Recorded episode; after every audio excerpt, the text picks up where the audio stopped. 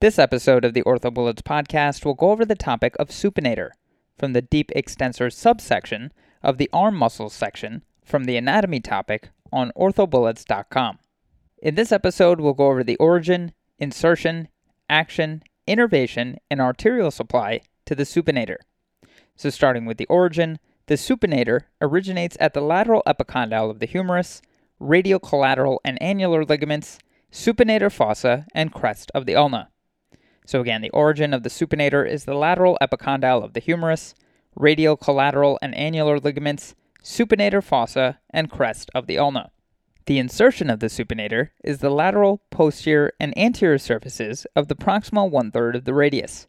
Again, the insertion of the supinator is the lateral, posterior, and anterior surfaces of the proximal one third of the radius.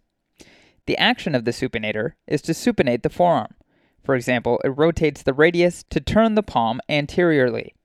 Again, the action of the supinator is to supinate the forearm, for example, to rotate the radius to turn the palm anteriorly. The innervation of the supinator is the deep branch of the radial nerve, which receives contributions from C5 and C6. Again, the innervation of the supinator is the deep branch of the radial nerve, which receives contributions from C5 and C6. The arterial supply to the supinator is the recurrent interosseous artery. Again, the arterial supply to the supinator is the recurrent interosseous artery.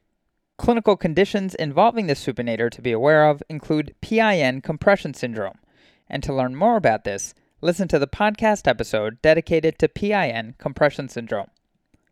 So, again, to quickly review, the origin of the supinator is the lateral epicondyle of the humerus, radial collateral and annular ligaments, supinator fossa, and crest of the ulna.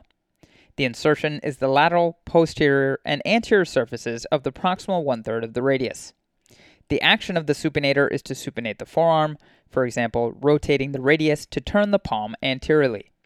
The innervation is the deep branch of the radial nerve, which receives contributions from C5 and C6. And finally, the arterial supply to the supinator is the recurrent interosseous artery. That's all for this review about the supinator. Hopefully, that was helpful. This is the OrthoBullets podcast, a daily audio review session by OrthoBullets the free learning and collaboration community for orthopedic surgery education. Keep in mind that these podcasts are designed to go along with the topics on orthobullets.com, and in fact, you can listen to these episodes right on the OrthoBullets website while going through the topic.